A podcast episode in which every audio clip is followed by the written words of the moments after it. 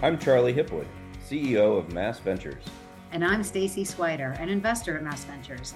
And we welcome you to the Fundable Founder, where we'll be exploring relevant topics for technology entrepreneurs to help them succeed in raising capital and in growing their businesses. As a founder who started and ran three companies, I didn't know what I didn't know when I first set out. But you eventually figured things out, right? For the most part, through trial and error and mentorship. But now as a V C, I'm frequently advising entrepreneurs on the same topics. So Stacy and I are here to share that earned wisdom with you, along with the experts that we interview on a variety of subjects. We are. The roadmap to a successful startup is at your fingertips.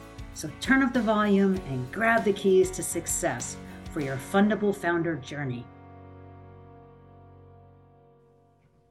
All right, welcome to another episode of the Fundable Founder. I'm joined today by Derek Canton, who's the founder and C E O of Paerpay. Welcome, Derek. Thank you. Excited to be here. I'm I'm excited that you're here as well. You know, we met several years ago out at a, the first time we met was at an event at W P I, where I think you won the crowd choice for uh, best pitch. Um, and I'm I'm so happy to see your success and your growth since then. Uh, but why don't we start out? Why don't you tell us uh, what what is the elevator pitch for Paerpay? What do you do?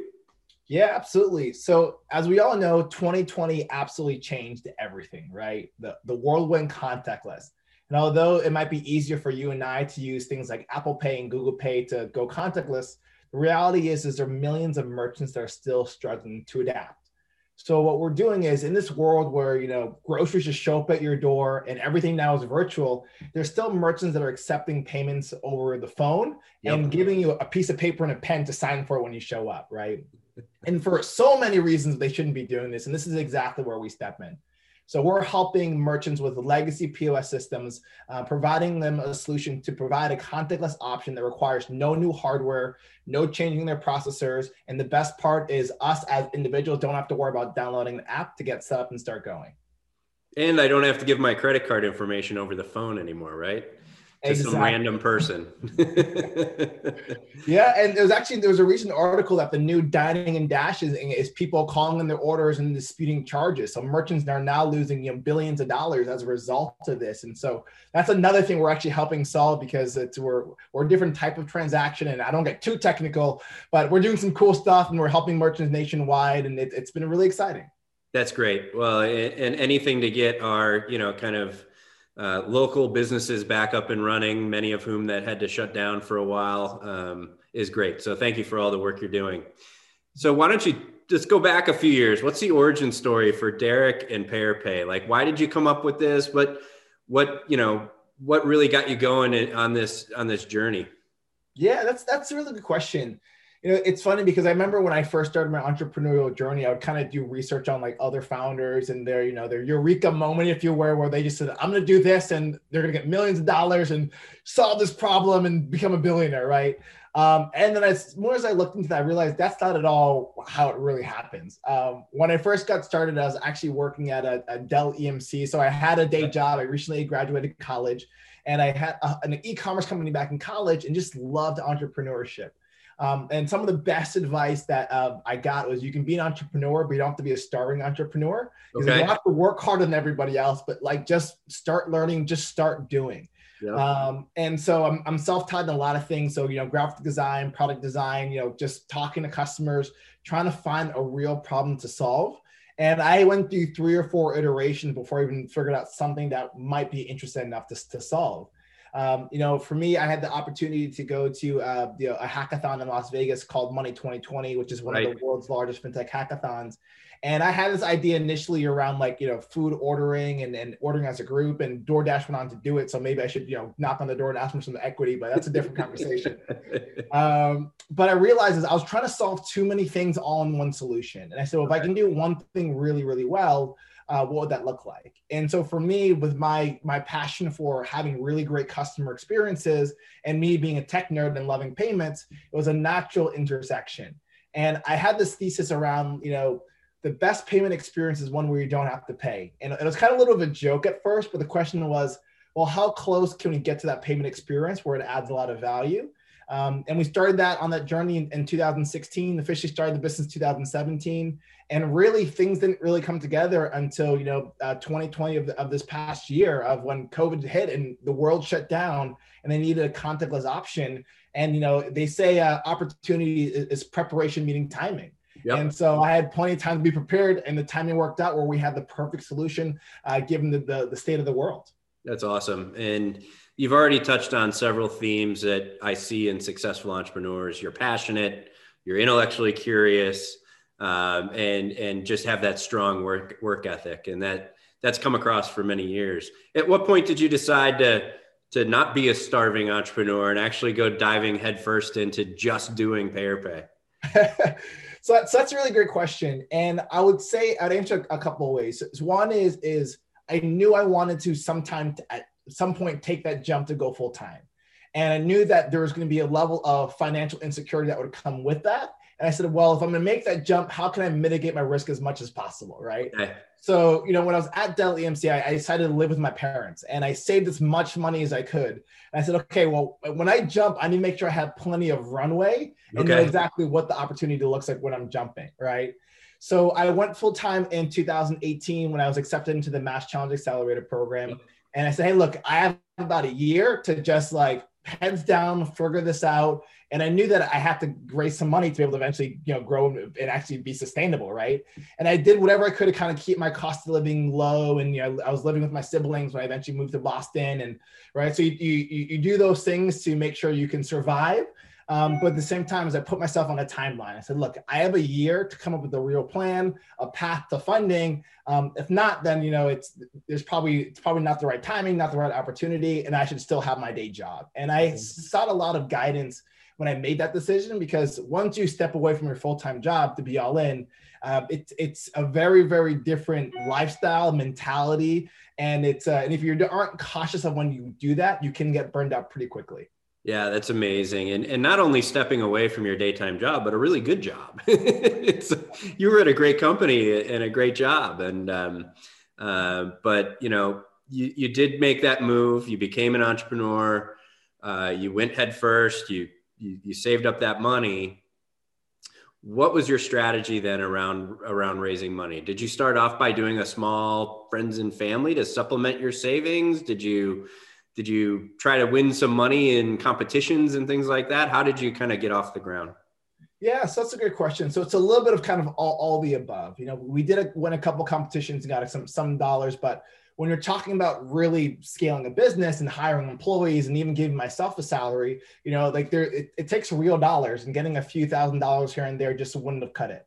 And for me, this was my first kind of entrepreneur experience in a startup where like we need capital to grow, and day one, we're not going to be profitable, right? Right. And so we need to be intentional about the money that we're burning, who, who is it going to go to, how we're going to spend these funds, et cetera.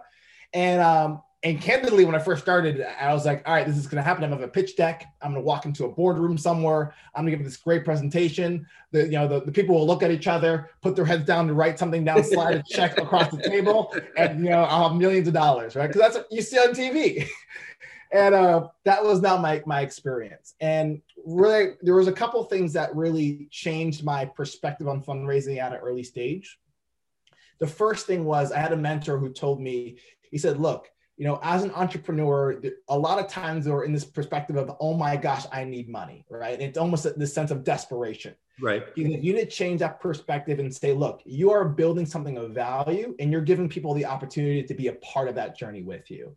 And if they don't want to be part of it, that's totally okay, because that means they're not right for you, right? Yep. So that was the first thing that absolutely changed my perspective, because the reality was is I got way more no's than I got a yes. And I said, look, every single no is going to be closer to the right yes. Because if you get the right yes from the wrong person, that alone can kill you, right? Who, so who was the was, person that gave you that advice? Because that's tremendous advice. So the person was Bob Mason, who I, th- I think you yeah. know really well. I know Bob.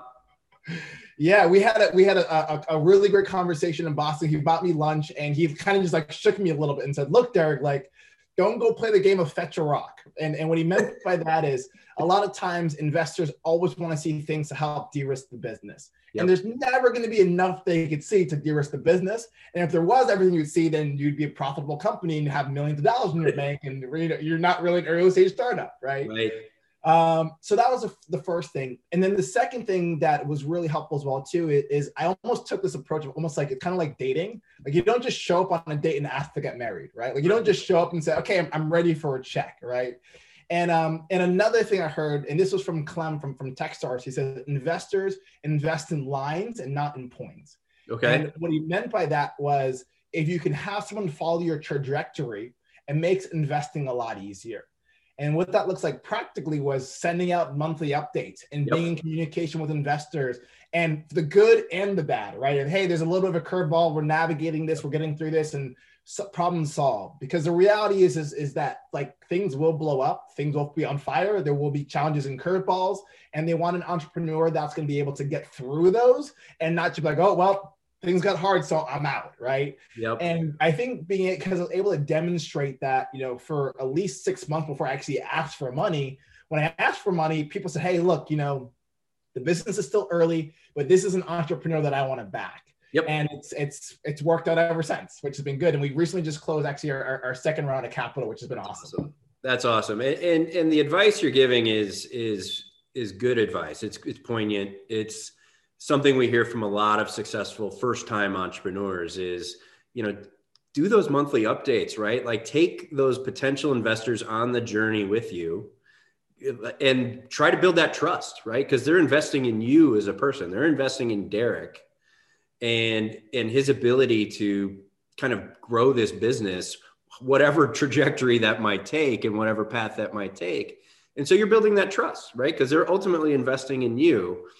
Nobody, to your point, right? You can't build that trust by walking into one boardroom, giving a thirty minute pitch and then expect somebody to slide a check over the table. And I think, you know, it, it's something that a lot of first time entrepreneurs just don't quite realize. So I'm glad, uh, I'm glad you took us down that path. Um, so let's talk about, you know, you're finally, you've been doing your monthly updates for a while, you're building your business, you know, did you have kind of goals in mind for, I need the product to get to this point, I need this many customers, I need this team, and then I'll be ready to raise capital? Or was it, was it just kind of, you know, kind of winging it a little bit as you went along? How did you think about that?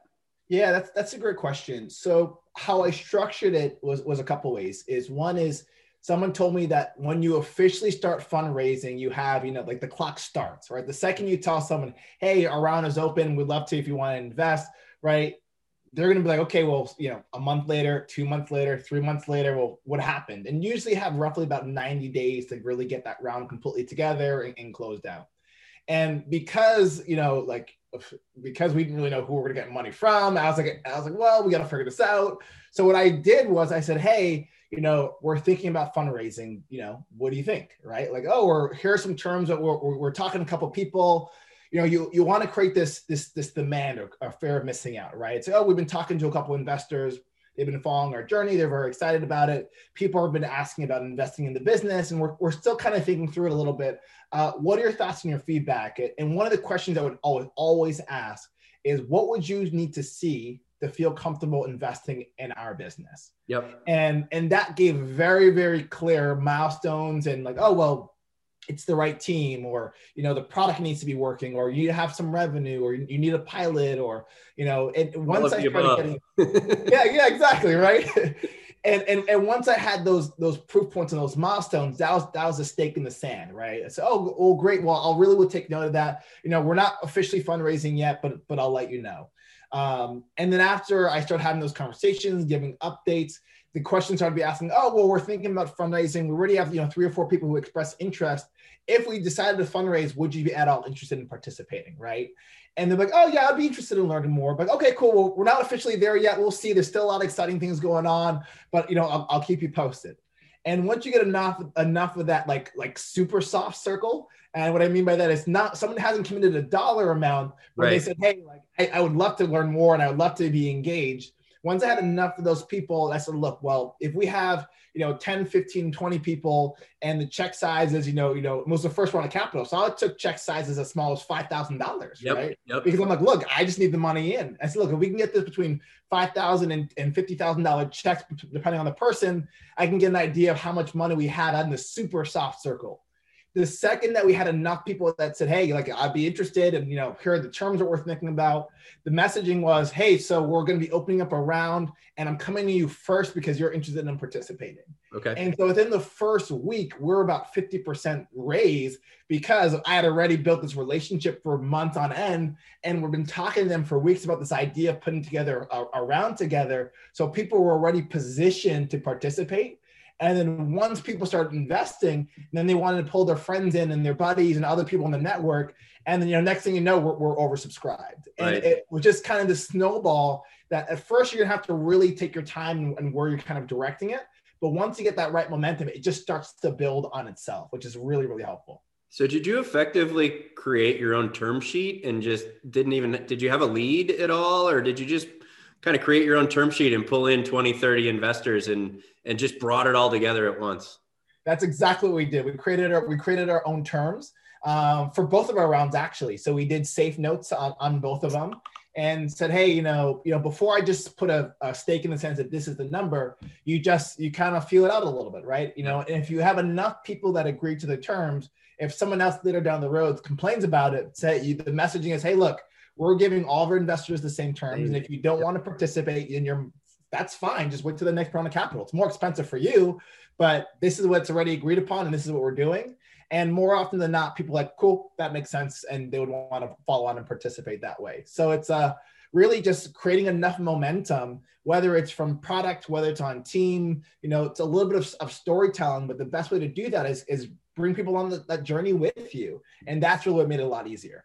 That's awesome. And, um, you know, so, you know, what was, how long did that process take? Were we talking three, four months? So the the entire process really, really took probably about, probably, shoot, man, maybe, maybe about nine months until we officially opened the round. Yep. And then we closed it like three months afterwards. So, so almost an entire year yeah. of, of planning to raise money, right? And it's, it's the, um, I forget exactly how the quote goes, but essentially it's the, the worst time to start preparing for the marathon is during the marathon, right? And so for me, that's kind of what it was like. It's like, okay, well, what can I do to be as prepared as possible? Because I knew that, you know, I'm fundraising in the Boston area. And the second that word gets out that we're fundraising and people are start saying no, no, no, no, no, then there's eventually going to be this effect of I spoke to everyone, everyone said no, right? right. So if I can get enough of those, how do I turn those no's into yeses? Then like, sweet, we'll go do that, right? And and then once we had that, oh, I'm interested if you can do these core things, perfect. Took a note of that. Hey, we spoke last month. You said if we did these core three things, you know, you'd be interested in learning more. We've done these core three things and more. And in addition, we have other interest from investors. And, you know, you almost kind of create this message of like, yeah, so I didn't even want the fundraise, but there were so many people throwing money at us. We just decided to take it, you know? Um, and I, you know, I can assure all our viewers out there, aspiring entrepreneurs, that Derek is actually one of the hardest working entrepreneurs I've ever seen. I mean, you and I had a few email exchanges, I think at like five a.m. some days. You were up in your apartment and, and working through things. And um, certainly haven't seen too many founders who've, who've put in the hours that you have to, to get your business off the ground, to also learn uh, about how to be an entrepreneur as well as, as fundraise. So, you know, what was the reward like at the end of that, you know, the day that you got all the checks in for that first safe note? You put in so much effort over the previous twelve to twenty-four months. You went through Mass Challenge, you did all these things. What did it, what was the feeling like that, that day you got, you got funded? Yeah. So I, I remember specifically the, the first check that hit our bank account. It was a, it was a fifteen thousand dollars check that we had in our bank account. And I, was, I remember I was sitting at my desk at Mass Challenge and I, you know, checked the bank account and it was there. And I literally cried. Like it was, it was, it was just this, this whole idea of like, you internalize something for so long and then it's an outward expression of people joining that journey with you. Yes. And, and I think that's really the secret of being a, a good C E O, a good entrepreneur, is the ability to be able to cast a vision in a way that people can be a part of that journey and say, hey, I can, I'm going to raise my hand. I can help do this. And uh, and that was the, the, the best feeling. And, and, and even today, as we're, we continue to get checks, it's like, hey, it's great when people volunteer their time, But when people can believe in you with their dollars, it just, it carries a whole nother weight. And, and so like one of the things that's been very important for me is all of our advisors and board members are also investors in the business. And, yep. and it just, there's a different level of skin in the game. And, and, and I personally, I put some money in, you know, in the early days, and it's just like, like, hey, like I'm, I'm literally giving my all, my, my, my time, my body, my attention. And of course I'm trying to do things like I'm back into my six a m gym routine Good. to keep myself healthy, because the reality is, is if I'm not healthy, then my business won't be healthy, and then my team won't be healthy. And then it just, it's a spiraling thing. So it's, uh, it's even today, it's, it's, I'll, I'll tell you a, a little bit of a story. So I remember when I first started thinking about entrepreneurship, and I would look at some of these companies, and there were a few programs that they would get accepted to, and they would do these things, and you'd be featured in these places like Forbes and others. And I'd say, man, like if I could just intern for a company like that, like that would be, that would be incredible. I just like, I don't have to get paid. Yeah. I never really fathomed like I would be the C E O of a company that's going through that process and, and raising funding and, and, you know, being featured in all these incredible places. So it's uh, sometimes I wish I could go back in time and just, you know, tell my, my, my, my freshman year of college self, like, hey man, like it's going to work out. Just be patient. Right. And, and I think that's really my encouragement to the, these listeners is, you know, it often takes ten years to be an overnight success. Right. It comes down right. to consistency and just doing what you love. Right. And, you know, I, it, it's, it's phenomenal that you're sharing your story with us. I think you're, You're, so many aspiring entrepreneurs out there are going to be able to relate to your story, and, and you're going to be inspiring for them to, you know, be patient, follow their process. In the end, you'll find the right people to go on the journey with. Every no you get is just getting you closer to the right yes. I think those are all uh, phenomenal uh, and inspirational words of wisdom uh, from your journey. Is, is there anything that you said you just raised a second round? Was there anything that you learned in in that round that um, you might want to share with people uh, before we finish? Yeah, so so this round was a little bit different. So the first, so the, it was the structure of the round was the same. So we both, we did safes for both rounds.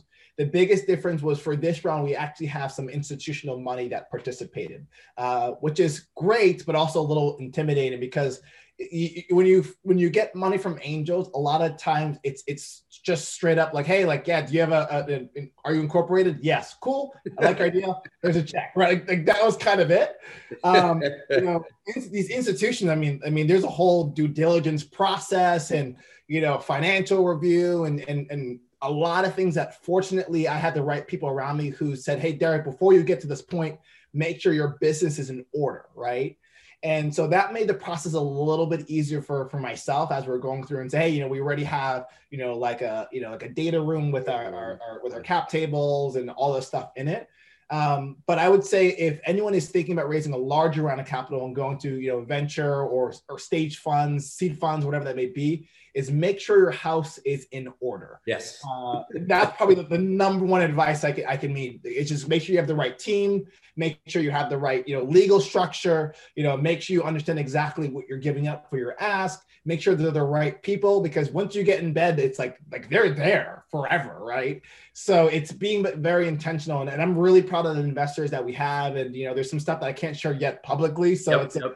in the coming weeks, um, these things will be announced, but it's it's been really great finding people that align with my vision, my culture, um, and it bleeds directly into our team members of, you know, who I work with every single day. And, and that's one of the things I'm, I'm most proud of is, is, is I was talking to my team about this yesterday. It's like, hey, look, I'm full of energy. We all know that. I was like, I don't want to be the person that is only carrying the torch. And I said, I right. want to make sure that all of our team members feel that enthusiasm and passion for the work that we're doing, the people that we're helping, the products that we're building. Um, and I'm like, hey, if you want to talk to an investor, like just reach out to them. And, and this level of transparency and just communication, um, it's it's been really cool. It's been really cool to, to have that and, and, and see how our team members really feel not just Derek's business, but like, hey, like we're all building this together. Yep. Because really it's, it's, it's my team that makes me look good. Well, you're, you're, um, you're an inspiring leader. I'm sure your team is, is proud to be part of Paerpay. I, I, for one, uh, can't wait to see how successful you can be and how you're going to be able to help all these, uh, you know, all your customers out there. And, and, And I'm, I'm looking forward to the rest of your journey and, and following that journey. So, um, but I do have one final question to ask you before we finish. And that's, how would you describe yourself in one word? Whew. So the um, one of my one of my my coaches told me, he gave me this analogy of what it was. He said, "Derek, you're a wind-up toy," and I was like, I don't know if that's a compliment. Should I be offended by that? Like, what does that what does that mean? He's like, he's like, let me explain. He was like, these little like toy, you know, you know, cars or little yep. like characters that walk, and you wind them up, you crank them up, you put them down, and they go. They'll bump into a wall, they just redirect, and they keep going. They might fall over or stumble, but you pick them back up, they they keep going. And he's like, Derek, he's like, it seems like no matter what obstacles in your way, you bounce off the wall, you adjust, and you just keep going. That's awesome. And I, and I think that's, and that's, you know, some encouragement I also give to those listeners is, is, is that's kind of the, like, I, I joke and say, the secret entrepreneurs is just, just don't die. um, and, and that's kind of what it is. It's, it's like, look, it's, I, it's not that I've had the perfect idea, or I had the best product, or I had the, the perfect team day one, or I had all the experience day one. It was just, I made a decision that I'm gonna go and solve this problem, and I'm gonna grow, and I'm gonna get better at it. And I made that commitment that every single day I'm gonna get better. Um, and, and that's, it's my story. I, I mean, I didn't go to the, the, the most high end school. I don't know how to code. I'm self-taught in graphic design. I do book reading, I listen to podcasts. I, I'm just committed to growth and learning. And so it's not like I had the the, the perfect formula uh, day one. And so I think that's kind of the, the cool thing about my story is, is I'm kind of the, the unlikely founder, um, but I've just been committed to the process, and it's, it's worked out. That's awesome. Well, you've provided some tremendous advice and best practices here for our listeners. I really appreciate it. Uh, you're an amazing person, and I, I just wish you nothing but the best success going forward. Don't crash into too many more walls, but I do, I do know you will get back up when you do. So uh, congratulations on all your success, Derek, and thanks for being on the Fundable Founders today. Thank you.